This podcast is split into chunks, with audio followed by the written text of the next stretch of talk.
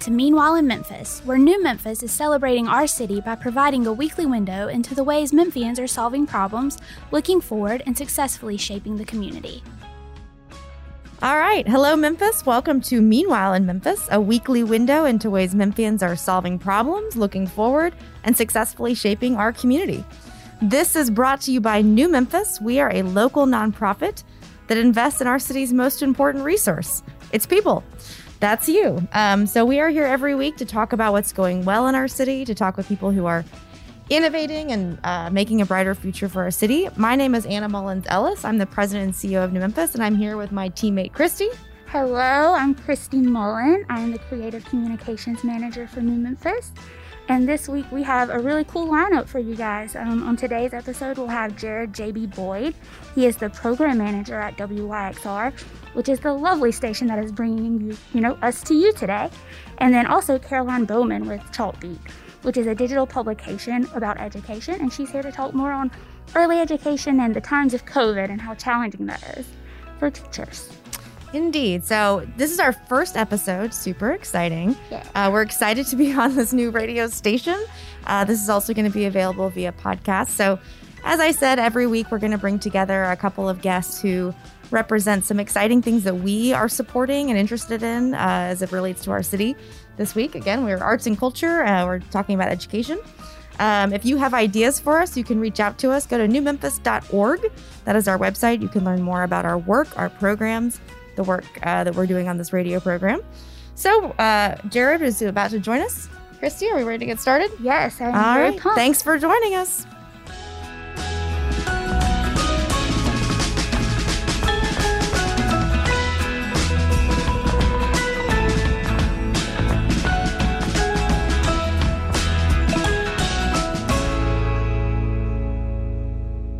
All right, so here we are with our first guest uh, in, our, in our Meanwhile in Memphis show. Uh, welcome to Jared Boyd. Jared is many things to us. He is a graduate of our New Memphis program, Embark for Young Professionals. Yes. He is an arts and culture columnist at the Daily Memphian, and he's the program manager for WYXR 91.7 FM, our new radio station. Is a very meta interview right now because we are on our new radio station talking to our new radio station program manager. So, welcome, Jared. Thank you so much for being our first guest. This Well- is quite an honor for us. I'm honored to to be here and, and honored to to be a friend and uh, I guess a family member now to this organization. Absolutely. And um, it seems serendipitous and it seems appropriate and and just you know I'm, I'm filled with such good vibes on the inside from this.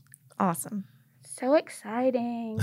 so WYXR, it's your first week. How's it going? You know, uh, I could not have asked for a better outcome for this first week. And, uh, you know, so many different people sort of coming together on a project during a time like this where it might have been, it, would, it wouldn't have been an easy feat to do this sort of thing.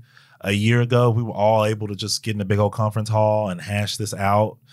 Uh, but it definitely is difficult when, you know, I, I was telling Rob the other day, you know, we don't necessarily know everyone's strengths and weaknesses because we haven't Mhm. really been able to sort of see people come and go each day. And, you know, you learn so much about a person from the little things, you know, even if you have just a short amount of contact with them, you know, how the, the way that someone looks when they walk through the door and you might hear an off comment about something they just left doing or what they're looking forward to doing later on. And I wish that I could get a gauge of that when I when I hear the content coming in. You know, I, I, I definitely am being shown sort of what I expected of people as far as the, the range of their influence and that sort of thing. But I just wish that I could just know how a person's day is going before I start hearing their music and that sort of thing. And Yeah. and so, um, you know, I I think that that's what I'm looking forward to. And the the I got an opportunity to sort of sit at home and sleep in a little bit. And I'm, I'm reading a, a book uh, that that is about to come out. And so uh, I played the played the radio station in the background. It was my first time sort of hear it as a consumer, and and I was just really really just thrilled by just how it sounded and how it felt. Well, we love like all things local. Like how exciting to have a new local FM station to have it be focused on not just Memphis music but Memphis culture. Um, so tell us. I mean, let's take a step back. Like, Sure. what is what was the vision behind this? How did you get involved? What are you guys trying to accomplish? Well, I certainly, you know, want to clarify. It, it, I guess it may be uh, my vision might be a big part of what what the the product is now, uh, but definitely I wasn't there at the inception of this project. Uh, you know, WMR, the Jazz Lover, which has been around for you know a handful of decades now, uh, you know, uh, or had been at least. Um, you know, the University of Memphis sort of wanted to figure out what was the next chapter for that, and they approached the Daily Memphian as the story has been told to me. And I've, I've said it out loud a few times in front of Robbie, who's been there virtually from the beginning. so I think that I've gotten my facts straight. Um, but you know, the University of Memphis, uh, the College of Create, uh, College of Communications, Yeah. Communication, CC, College Communications, Fine Arts. There you There go. we CCF. go. See, It's like It's a lot of theater students. Yeah. There's a and lot then going like on. yeah. For All the people who, art. I'm who might be confused, I went to Ole Miss, so I'm sorry. I might not Oh. know all the University of Memphis terms. No, no, no, Um, it's fine. but uh, yeah, they reached out and they reached out to Daily Memphian, and Daily Memphian really didn't know that they could take it on by themselves, and somehow Crosstown got into the mix, and that was the the right mix they felt of, of organizations to partner to make it a reality. And um, I covered the the news that we were breaking. You know, I, I did. They didn't give me all the information. They said, "Hey, talk to this person, this person, and this person, and this person." It was four, uh, and, and get get an outlook of where all the organizations are. And so, I, you know, I spoke with Ty from Crosstown, who I knew very well. Uh, Eric Barnes spoke with him, um, and I spoke with Robbie Grant, and uh, I guess I said there were four people. There was that's three sides of the. So we, it's been it's been a long long few months, but you know I did the story. We're the gonna story. get some sleep for you soon. Yes. don't worry. Thank you. You know, uh, we we did the story. The story came out, and I went to one more meeting of sort of community people uh, to sort of talk about what they might like to see at the station. And there were a lot of people in the room, and I didn't say a ton. I just did a lot more listening. And so, uh, you know, when the pandemic happened, I remember I went to the zoo. And you know, I was I'm, I'm I was hired at the Daily Memphian as a Saturday reporter. That was my Mhm. first thing. And I wasn't really there to you know be covering music. I think everyone knows that that's my big interest. Mhm. So, uh, you know, getting my foot in the door, and and you know, it really needed a Saturday reporter, and I and I moved back home to be that Saturday reporter. And so one Saturday, I was out at the zoo covering pretty much the, the first sort of big day for them in the pandemic, early times of the pandemic, and it was a panda celebration. And so I went there, and I mean, like even you could tell, even the panda sort of knew there was something not not just right. And so uh, it was just a weird energy looming over the day. I think that was the same day like Opera Memphis went out to the community and sang for people outside of their homes and that kind of thing. So I, I popped my head in on that. It's just it's just as hopeful as it was and great to see pandas at a time like that. Um, I went back to Crosstown to kind of write my thing and I saw Eric Barnes sitting there and I just thought there's there's a lot in in this energy and this spirit Mhm. and this is a weird feeling in this space and i've been sort of thinking about a way to ask eric how i could have a role in the in the radio station space that would be bigger and i knew that would take away from my writing and i just said you know what just ask him just ask him don't be scared. The only just way to ask get him. what you want is to ask. Sure. So I asked him, and he was like, I, "You don't have to beat around the bush. I, I think I, I we knew you might be interested in that, and so we we started thinking about a way to transition me out of writing as a reporter and and into doing this, and you know, it really. I was sort of starting to get to a point where there would have been some conflicts of interest anyway as a reporter, uh, a full time reporter, you know, just doing things in the community, serving on boards, doing that kind Mhm. of thing. Uh, it just needed a change, and, and he he he understood where I was coming from, and so we started working towards that. Yeah, no, I love I love the story of the radio station because it's such a Memphis story to me where you have these three unconnected but like collaborative organizations coming together to say like hey we have we have this opportunity and then to say mm-hmm. what should we do with it? And i think that to me has been like the kind of quintessential like memphis way for the last 10 years where you've got the university of memphis and a local nonprofit news organization and an arts organization to say like hey how do we collaborate so Sure. I'm curious, you know, again, the why of the work, like, um, uh, you know, celebrating Memphis music 100%, like Sure. elevating local culture, giving voice to um, local artists. So excellent. So, you know, looking forward to a year from today, Yeah.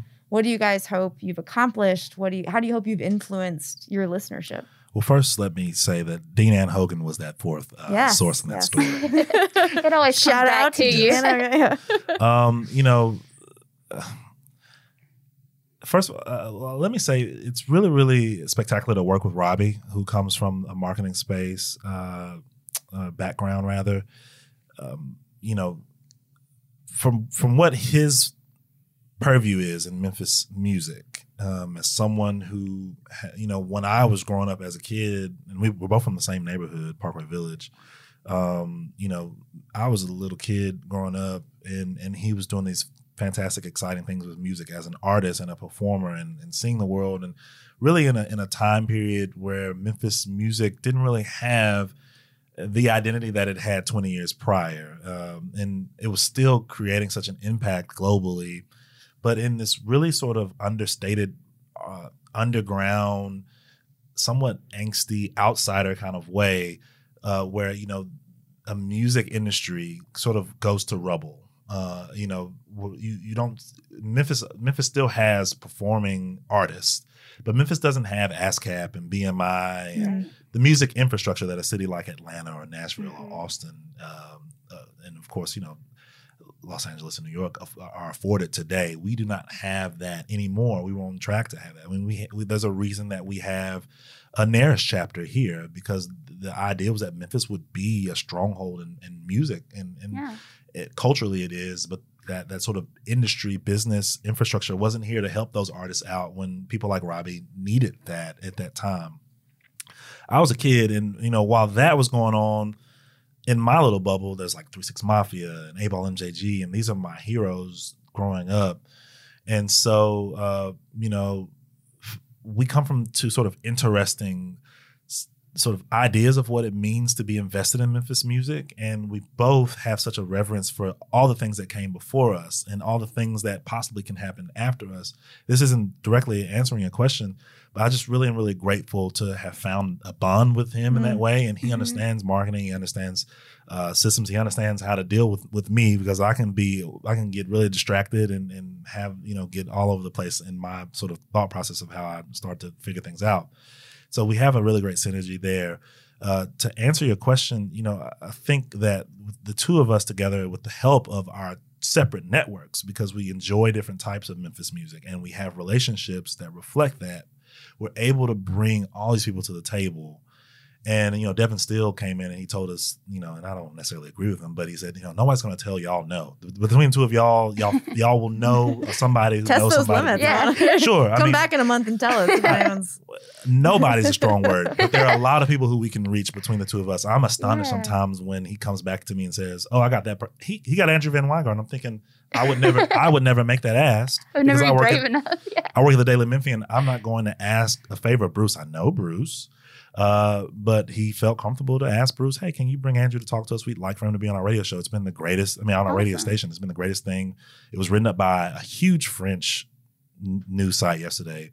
A Mexican site just tagged us in Mexico, a Mexican music site. Gone international already, and it was on N- NME um, as well. Um, and so, you know, and with my little contacts, my meager contacts, I'm, I'm able to sort of pull some people in. Uh, well, that's the thing about Memphis, of. though. It's a it's a it's a big small community, and even those musicians like Andrew or others who have Memphis roots but might be mm-hmm. out touring nationally, globally, or you know, at some point, but pre-COVID, we're touring nationally, globally. Like people love their hometown, and to have an sure. opportunity and a and a platform to come back and contribute back and build the the brand of Memphis music and. Mm I think it's so interesting, you know, having you describe these sort of two camps that you and Robbie both represent. Um, there's so much even in between there, and I think to give it to have one home for all sure. of these amazing kinds of music and kinds of artists is such a gift. Well, you know, I'm so invested in writing about the soul history right now. Mm. That you know, I'm, I'm able to sort of call people up and say, "Hey, you don't know who I am, but I'm familiar with the records, and I know what you did, and I really want you to be a part of this thing." And I've really been amazed at the people who've been receptive to that. Um, people who I didn't have any contact to before, and you know, I'll, I'll collect someone's number through whatever uh, I might be doing, and as far as research, and I'll say I won't call them until I know what I want to ask, and mm. I just haven't really known what I wanted to ask some of these people. Right. And finally, I have something like, "Hey, this is a thing that's happening right now, and I want to plug you in some kind of way." And you know, even if it's you just saying the name of our radio station, I'll record it like I record my interviews, and I'll put it on air and that worked with with people already and or just bring me some CDs we can put into our system. Just bring me some just just be a part of this some kind of way. And people have been extremely receptive. Uh, I just can't can't believe it. Can't believe it. I was about to say, you actually programmed prior to like WYXR launching, you programmed the Crosstown um, playlist, right? Yeah, I, I did. Um, you know, I'm, I co-host the Beale Street Caravan, Mhm. uh, and so Right. um, that project was handed over to Beale Street Caravan, and Kevin Cummins was doing it for a while. But uh, I think there was there's a there's a long history of the the music changing hands in Crosstown. Even though there's a short history of Crosstown, I know Area 51 and French Truck were figuring it out like a daytime nighttime thing at one point. You know, and then the security guards were involved at some point, and and, and there's just been all this sort of change of hands. And so they just gave it to the Beale Street Caravan, and, and Kevin had programmed some music, and it was great music, but it was short. It was like Mhm. four hours of Memphis music, maybe. And the women down that were, you know, doing hair at the salon were like, I keep hearing the same song every four hours. It was a fife and drum song. Um, and so I said, Kevin, let me take a shot at it. And so I said, 21 hours should be enough that, you know, it, it'll stagger a bit. So it's right at 24, then you hear the same song at every time each day. Let's not do that, but let's sort of get it a little offset so that, you know, if you spend a lot of time in the building, you'll hear different music. And the more that I dig for records physically, the more I'll go and try to see if stuff's on Spotify. And then I started building it. And last I left it, it was at 80 ish hours of Memphis music. And my definition of Memphis music might be different from others, but if someone has a connection that I know, if they produced the record, even if they were in LA when they produced the record or in Chicago when they produced the record, um, I, I kind of want to honor their connection to Memphis. And my my big idea was like, you know, all these people are coming and going, and maybe you're getting a, a pizza over over. At, I don't know if I've said it out loud on the microphone yet. Trazemino. Um, I should have picked a restaurant I could pronounce. One that was easier. If you're getting a burger from Farm Burger, that's an There we go. Um and or if you're going upstairs to you know get an eye exam or go to the Mhm. chiropractor or if you're going to the y or if you're you know so many different things going on in the building my hope is that someone who has is so far removed from being recognized or having or, or even really interacting with Memphis's music scene walks in and they hear a record that they either performed on, co-wrote, or just you know produced something you know that they hear it and they go, somebody somewhere that's involved with this knows that I was around doing this thing. Yeah. And I meet people all the time when I call them. I say, "Hey, um, you know, I know about your music," and they're like, "What?" You know. And so to see people like Pastor Juan Ship, who's going to have his gospel show on Saturday, uh, being so invested in the operations of our of, of our radio station, he's he's 80, 81. It gives him so much life. Uh, I'm frightened for him because of COVID and all that that he's coming back every day, but I'm but I'm so thrilled for him that he that he just wants to connect with people and he's getting getting another opportunity to do so. And, and we're sharing not only him and his music and his taste but why he's important and giving that context. And so um, and, and it's, it's not there's it's never too early and never too late to start giving people their flowers. There are people who i think Mm. haven't hit up hit Oh, on that idea yet uh, all the time haven't haven't gotten an opportunity to really show what they can do. And i'm like Mhm. okay i want that person because i see what's about to happen and so you know i'm I I really hate that so many people that we've encountered between uh, Robbie and myself, Shelby McCall, who's working in operations with us. You know, we, we- we've been forced to get on Zoom calls with people, uh, you know, in other places, and you know, have these these sort of uh, shallow interactions with people who who are you know helping us figure out software or just helping Yeah. us wrap our mind around what's in front of us. We're, we don't. I mean, I, I don't have a radio background Yeah. necessarily. I You went to school are for taking broadcast. on a whole but- lot. yeah, but you know, there are people out there who may not know anything about Memphis, may not know nothing about us, but we come into contact with them in that space who are like, Y'all are doing what? You're giving 40 people off the street an opportunity to be on the air or different varying levels of, of experience here in this space. You're just gonna let them play what they want to play, and we're like, yeah, They're gonna listen to this and go, "Are Yeah. you sure?" No. you know, people people have freaked out on us, but some Yeah. people have been like, "No, we get it." And so, you know, it's, it's gratifying that people, and even people who are in this community, who are in radio, have Mhm. sent emails like, "Y'all never pull that off. Y'all should have left it all jazz. You should you're taking something away from this community that is important." And I believe in that. I believe in how important jazz is yeah. it's a part of the tapestry of what we're about to do.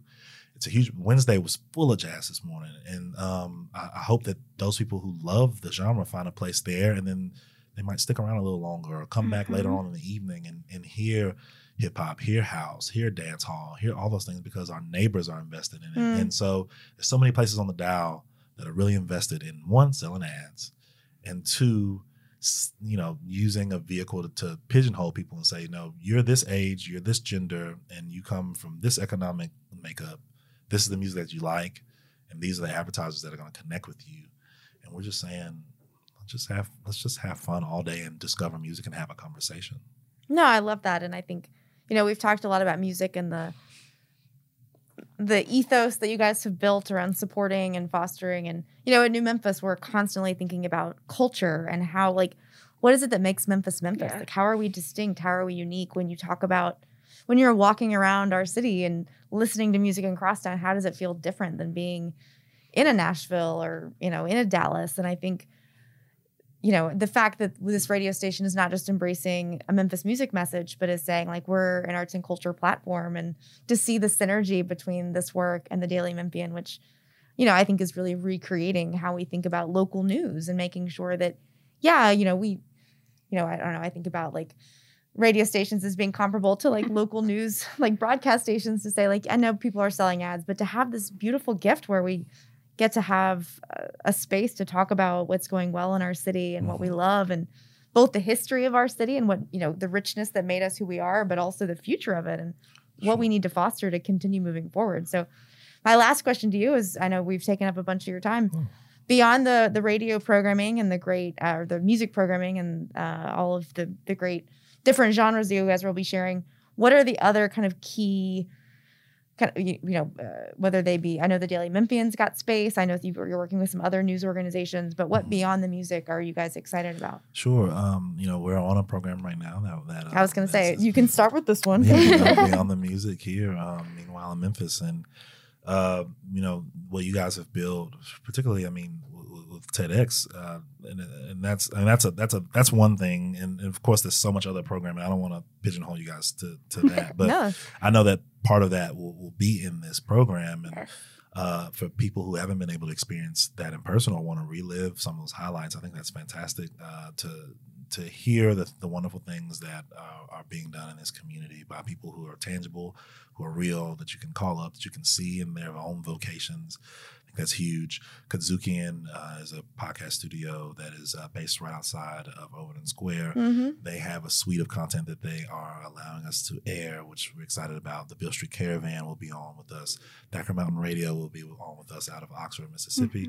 Um, oh awesome i didn't realize that Yeah, um, and who am I missing? Um, Chip Chip Washington's Real Talk on Monday nights. Robert Gordon's Library Conversations from the Benjamin L. Hooks. We'll be supplementing those with new interviews, and so they'll be in in, a, in the same hour block. We'll run some of Robert's, and we'll run some new things that are going on with artists that come by the station.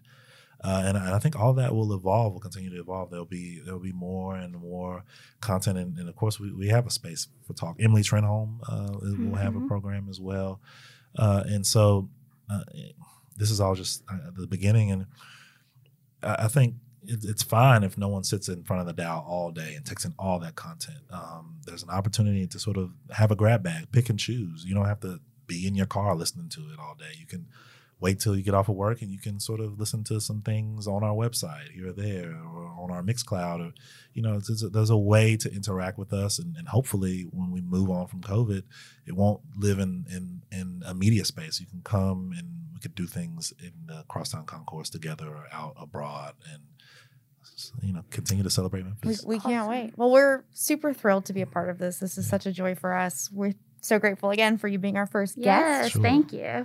I'm so glad to have y'all. And, and there's something that you mentioned, the, the synergy between Daily Memphian and, and this um, this new venture. I, I, I think I want it to be clear that you know the Daily Memphian gave us the keys to this thing and said, you know, they, there was there weren't really many conversations about who and how and why. They fully trusted Robbie and I to just deliver this thing, and and so I I think everyone at the Daily Memphian is is discovering it just how everyone else is is just like wow okay this is what's going on uh just a few check-ins with eric just to let and, and our board to just let them Yeah. know who what we're planning and, and so it's, it's all happening in real time well you guys have earned that trust We're- Yes. i appreciate that you're the right guys for the job and we're excited to have you doing it thank you truthfully and if i can make this um this plea right here we, we want more more diversity in, in our space um. I, I i'm very very aware that two guys running a thing is not all that that can be. So I, I really I, I, I keep keep looking for for more contributions from women, and, and I'll mention um, uh, Janet Wilson and um, and Amanda Dent have been pushing yeah. us, uh, pushing us, and behind the scenes have been have been really really uh, instrumental to our success. Fabulous. Awesome. Mhm. Well, Jared, before you leave us, do you I have one final question for you? Since I know you're the music man, if there's like one song that our listeners should listen to right now, like a Memphis-based song, what should it be? Um, Let them know that you care by George Jackson. Um, I was trying to play that on my show last night, and I couldn't find it in my record box. I- I'm pretty sure that I just put it somewhere else because I, I think my record box has sort of been it's been frozen in a weird space since pandemic times. I was gigging at Central Station all the time beforehand, and my, my, I'm not all the way together. so um, I, That's to be expected with your first week of launching a whole radio station. well, thank you. We'll let them know that you care because it's literally a song about letting people know that, you know, it, it- the, the lyric is um, if you have someone to love you who thinks the world of you, let them know that you care. And so um, that's what I want to leave with people. That's how we feel about Memphis. Yeah, Yes. absolutely. Everyone stay safe. And that's that's a great way to let everyone know that you care is to, to take care of yourself and to be mindful of each other's space and, and sanit- be sanitary and all that. So, Perfect. Thank you, Jared. Thank you so Delight to see much. you. so great to see you. Good luck in your next few weeks, and we'll be in touch. I'm, I'm sure soon to check back in and see how things are going. Well, congratulations are in order for the two of you as well, and for your entire team um, behind the scenes, all the Annas and all the other faces and names. Um, you know, this is a victory for all of us. It's, it's, this is we are all a part of this. So, Absolutely. Mhm. Well, thanks again. thank you. Have a great so afternoon. much. All right, you too.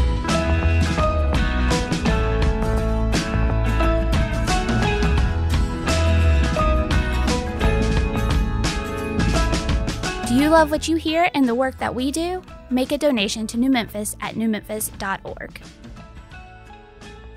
All right. Well, it was fantastic to have Jared here with us. Um, as we noted at the top of the show, this is our first ever New Memphis Meanwhile in Memphis radio program slash podcast. So we are going to be joining you once a week.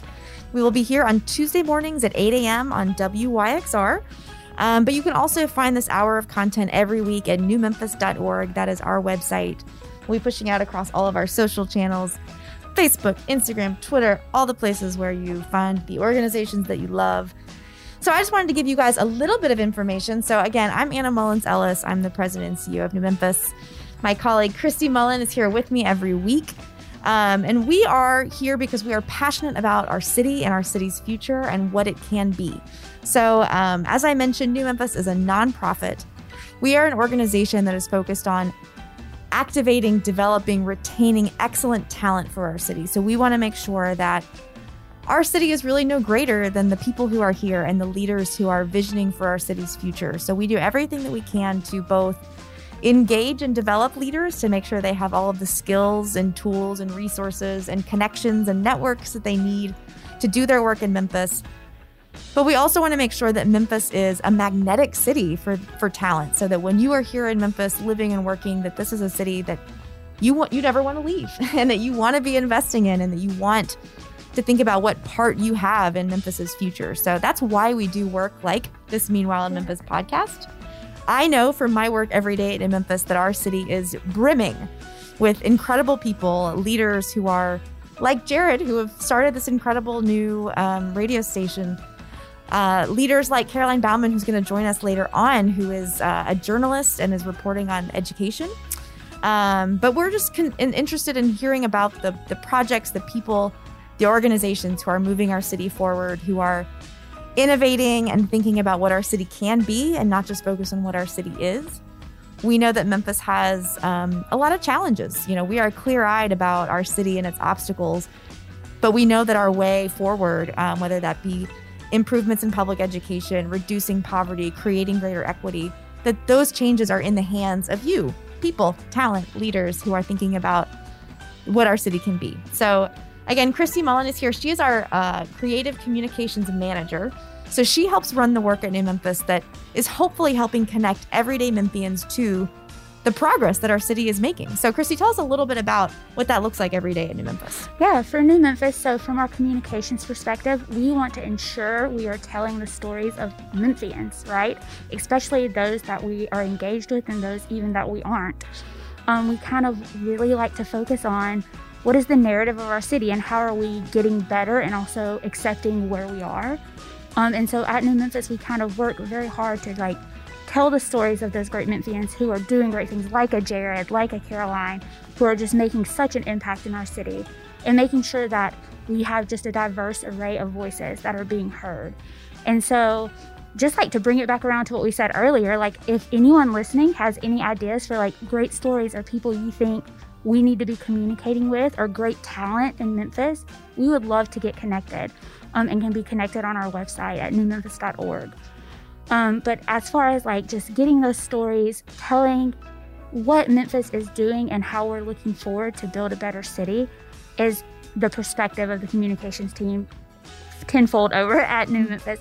It's just to like, yes, we have a great array of alumni for those familiar with our work, kind of what Anna just kind of gave a little bit about. But we also just want to focus on, you know, Memphis as a whole. Like we all build better together.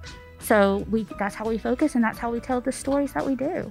Yeah, we believe very deeply that what you pay attention to grows. Yes. So if we focus on what's going well, if we shine a light on the progress that we're making in the city, we know that it can be replicated and it can have um, hopefully more minds and more hearts in the work. Um, so as Christy said, if you are out there with a great project, you're um, pushing our city forward in positive ways, reach out. We would yes, love to hear from please. you. If, if there are, if you, you know, we'd love to have you come join us on this radio program to talk about your work. We're always, you know, we are not experts um, in the space of education or arts and culture or anything else that we cover.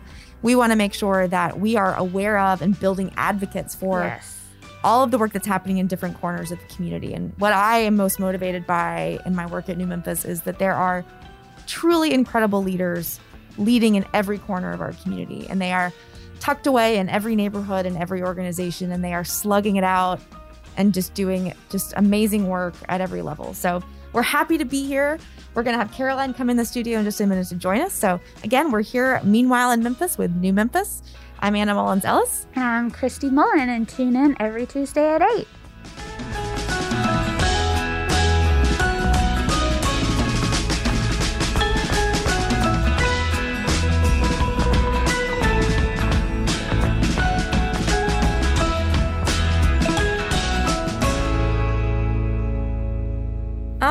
So uh, every once in a while on this uh, on this episode, we're gonna make sure we check in with our friends who are helping lead in the education sector.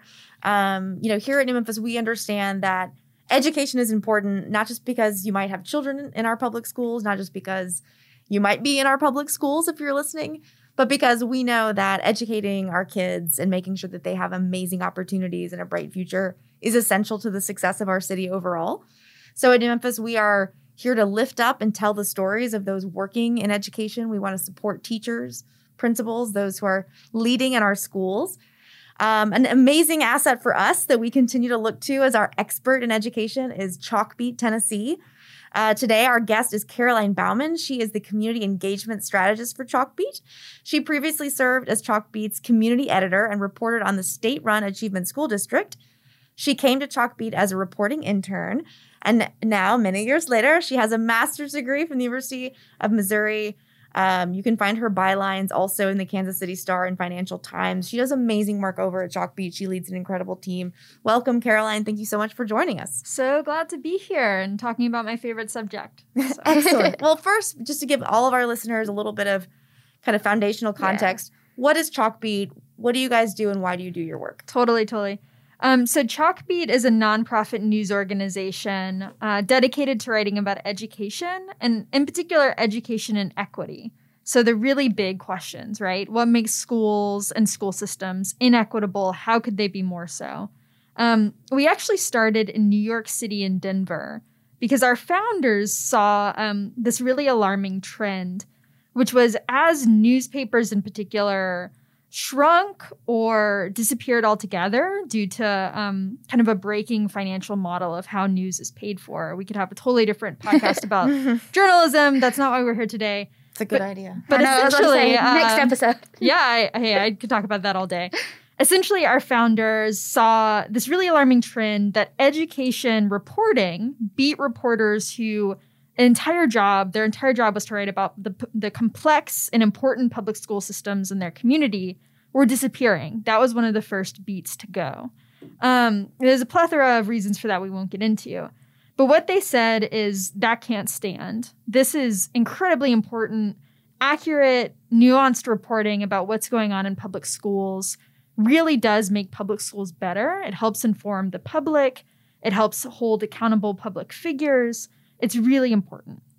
And so that's why they founded uh, Chalkbeat as a nonprofit because they believed that education journalism at a local level was valuable enough that people would want to fund it.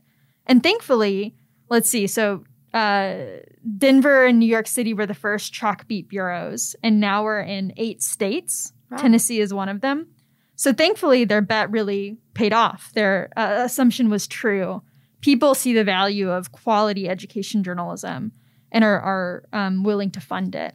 And so we came to Tennessee, oh gosh, I think it was seven years ago now.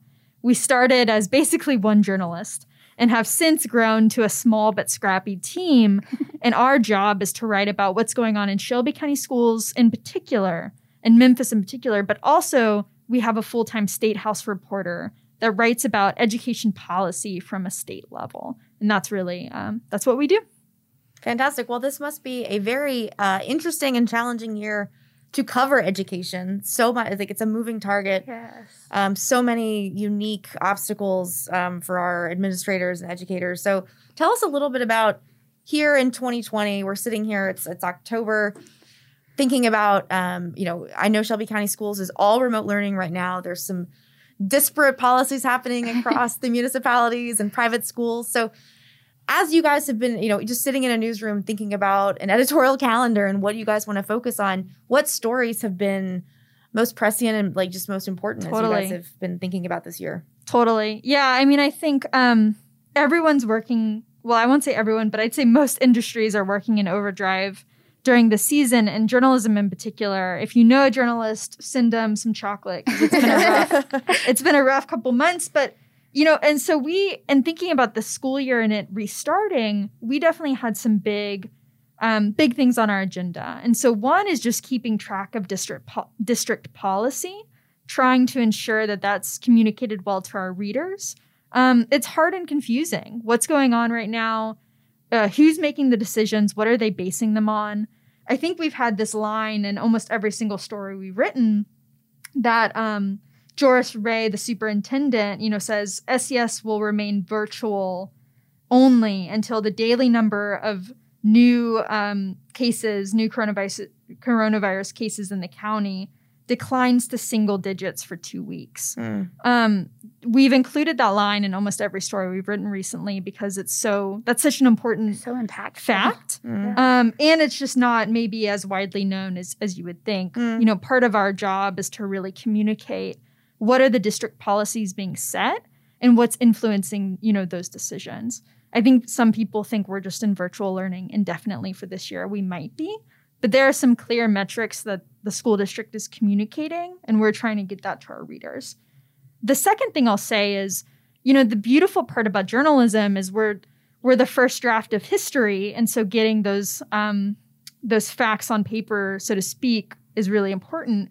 But we also get to tell the stories of real life people, um, and so we've really focused on what are parents, teachers, students like? What are their lives right now mm. in this virtual learning season?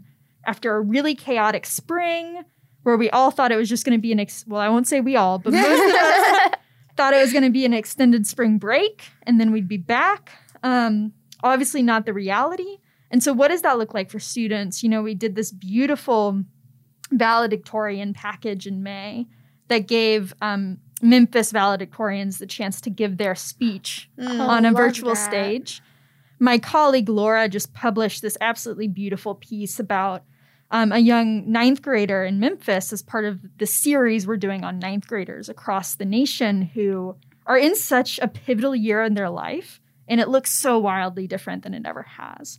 And so uh, my colleague Laura spent some time virtually with a ninth grader and really captured what it is like to learn at home right now, mm-hmm. I think in a really meaningful way.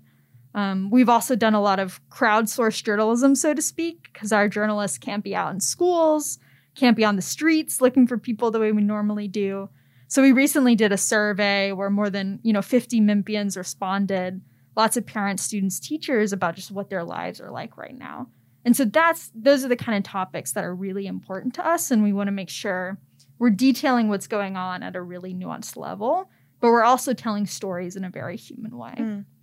Have you seen, you know, I, I know every school in Shelby County is obviously, you know, they all have different leadership and they're approaching things differently, but I know there is some blanket supports. I know, you know, in terms of technology, um, financial support.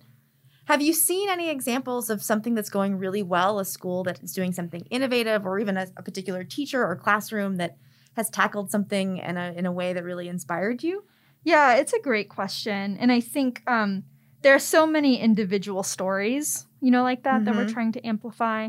I, I, would say a very general statement, and then I'll give us a, a specific story. So the general statement is that, you know, Shelby County Schools has talked about wanting to be more one to one in terms of technology. You know, in the mm-hmm. education world, that means one device per every student. It was like a very big trend in the education world over the years. And Shelby County Schools was super far from that. Mm-hmm. And you, you know, one of the kind of unintended consequences of this pandemic has been this influx of technology into Shelby County schools. And that's difficult in some ways. You know, if you don't have the training, if you don't have mm-hmm. the resources, if you don't have the Wi-Fi set up, perf- you know, there are challenges, but it is a I think a really exciting possibility that suddenly we're going to have a lot more devices for a lot more kids and that could be a benefit after the pandemic mm. for sure. Um you know, the specific story I'll give is uh I think principals just do not get talked about enough and their leadership does not get highlighted and celebrated enough, but um you know, a couple principals come to mind who have just gone above and beyond to communicate to their teachers, taken phone calls from parents at all hours, somehow educating their, you know, helping with their own children's education at home. Mm. Um, I've just heard quite a few stories from principals that really inspire me because their jobs and what you, they're they're in a leadership position that is unbelievably difficult right now, and yet I think they're you know doing it in a really humble um, supportive way, supporting their teachers, supporting their parents, and somehow still sleeping and eating and staying sane. I think it's incredible what principals are doing right now. Yeah, no, I couldn't agree more. And you know, at New Memphis, we of course um, we work with teachers to help uh, support them, develop them, help them think about themselves as leaders. Um, and that work does extend to principals. Mm-hmm. And it, you do forget, you know, these are people who are thinking about not just curriculum and pedagogy, but they're thinking about leading teams and motivating large, you know, t- teams of teachers and other support systems that are very challenged and trying to do their work in completely different ways and to keep them both like inspired and motivated but also to make sure they have the the resources that they totally. need to do their work and I, you know it's been fascinating to hear teachers who are translating their craft into the virtual space and I know there's a lot of learning that has happened in the yes. last few months and while I know it has been I mean and you know God bless all of you parents who are helping your no children learn at home. Yeah. It is a learning experience for everybody, but I do believe that we're going to get better at it. And I've seen us get better at it. And if it has to persist, and, you know, we certainly don't want it to, but I, I know, unfortunately, this week we're, we're, not not as close to that single digit number as no. we yes. would want to be. Yes. So certainly not. Um, you know, is there anything that you know, as a, just a regular listener who might be tuning in right now, like outside of the education sector, yeah, anything like, that we can do to support, you know, the work of teachers or schools um, beyond just educating ourselves and making sure we're aware of of the work that's being reported on in Chalkbeat. Yeah, totally. Well, I think that's a big piece is being informed, and you know, obviously, I'm biased, but I'd say Chalkbeat's the best spot to do that. um, there's just going to be a lot of moving parts and a lot of change this year. Um, I think that's the only guarantee is change for mm. this year. And, and, so I think you you have to be informed to know how to help, and reading Chalkbeat's a good way to do that. You know, I also think just thinking about the people in your own life and the where you live and the schools. Um, you know, I think a lot of people want to help, especially in the public school space.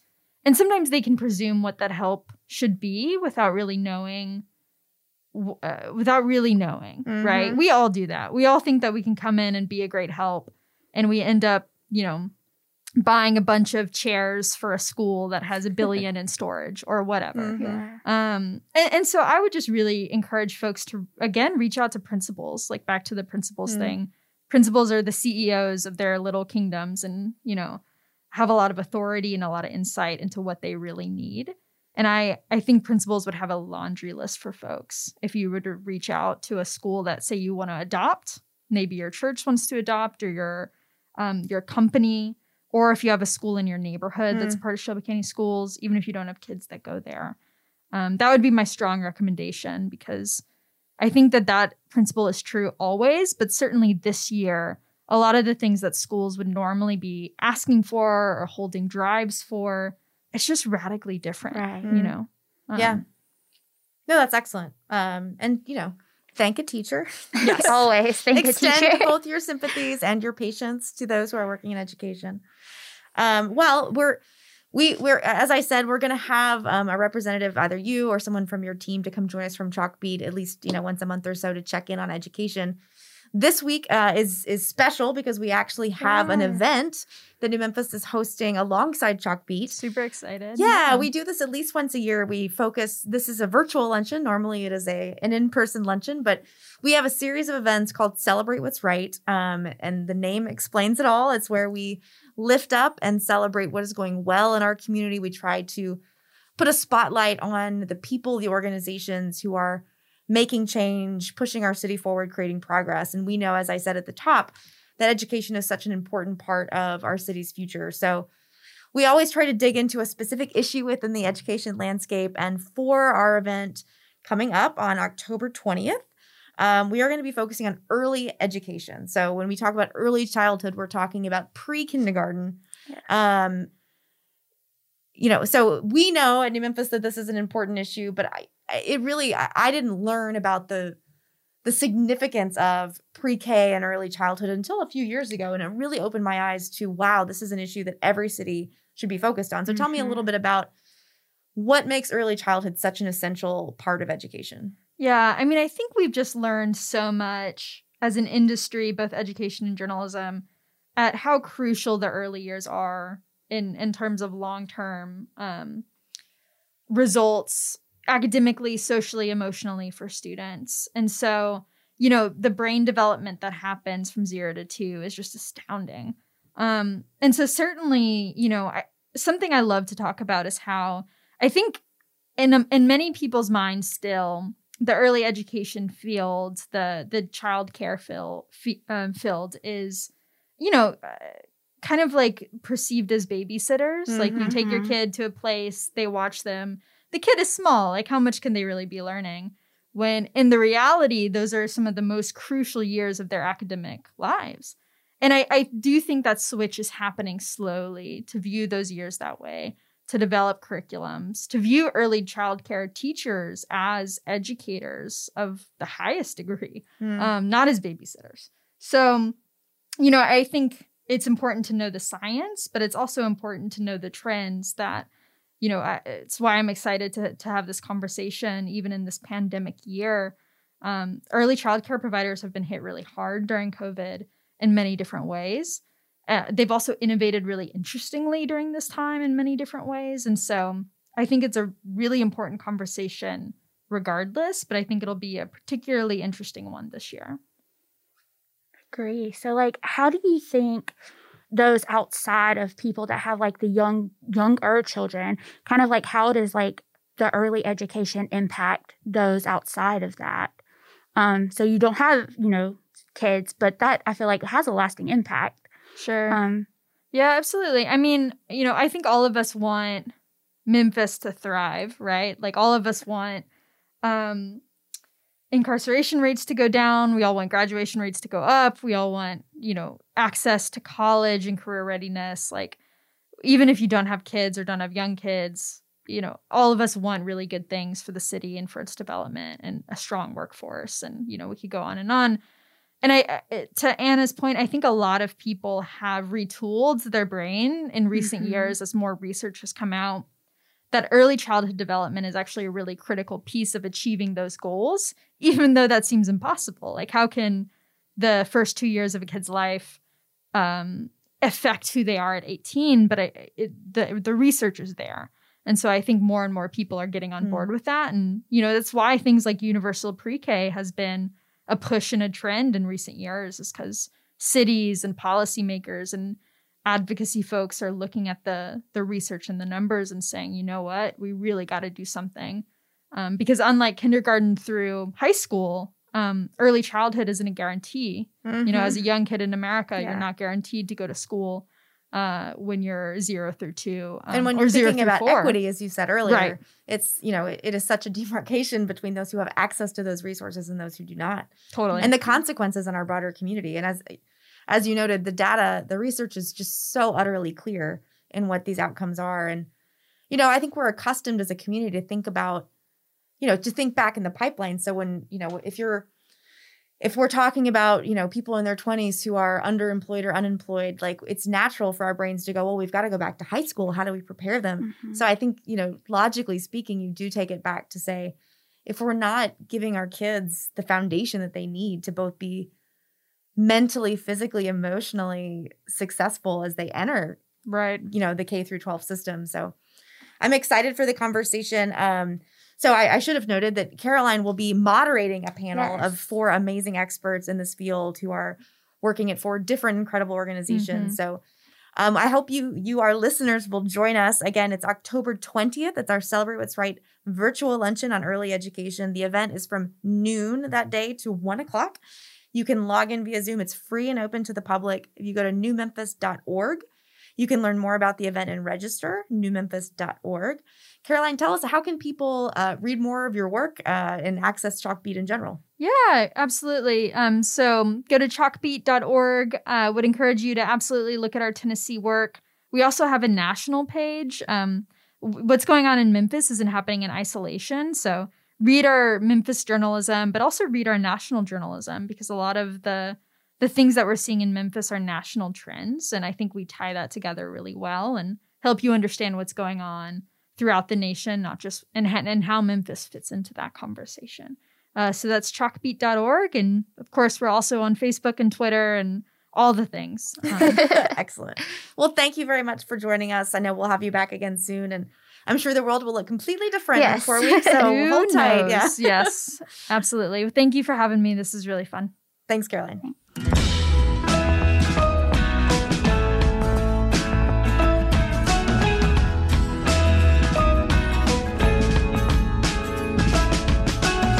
New Memphis is transforming our city through the power of connection. Be sure to stay connected with us by following at the New Memphis on Instagram, Facebook, Twitter, and LinkedIn. All right, well, that does it for our first ever episode of Meanwhile in Memphis. We are so Woo. grateful to you for tuning in, whether you're listening live on WYXR at 8 a.m. on Tuesdays, or if you have found this podcast at our website, newmemphis.org. We're thrilled to have you. We will be here every week, as I said. Join us. We've got great guests lined up for next week.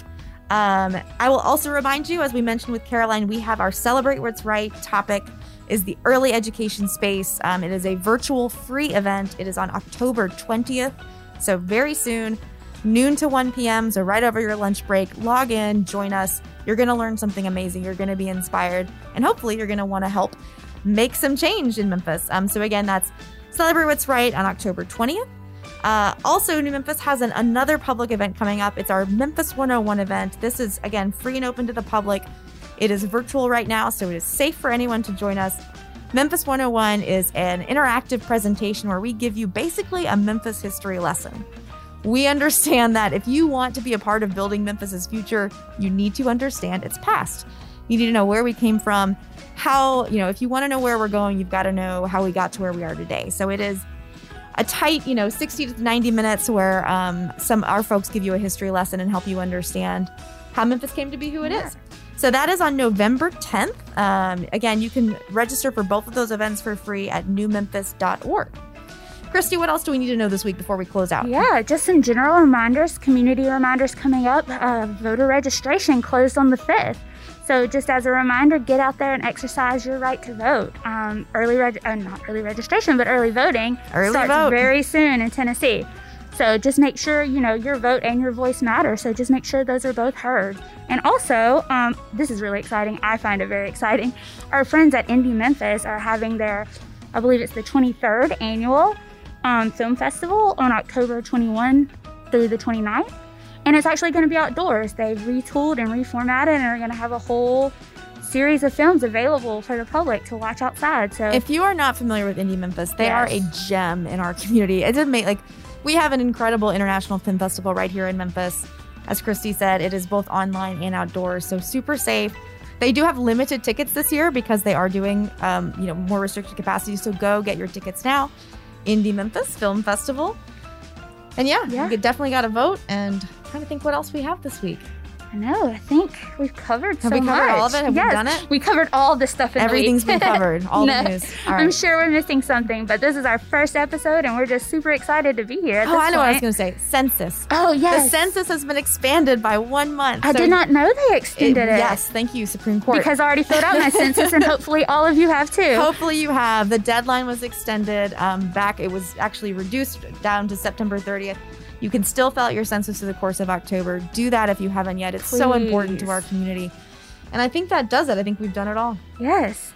Thank you guys so much for listening to us, and hopefully, hopefully we haven't chased you away, and you're tuned back in next Tuesday. Yes, thank you for joining us for Meanwhile in Memphis, and we'll see you next week. Bye. Meanwhile in Memphis is brought to you in partnership with WYXR, produced by New Memphis and hosted by Anna Mullins Ellis and Christy Mullen. For more information, please visit newmemphis.org. Audio for this show is recorded and produced by the OAM Network. For more information, please visit pod901.com.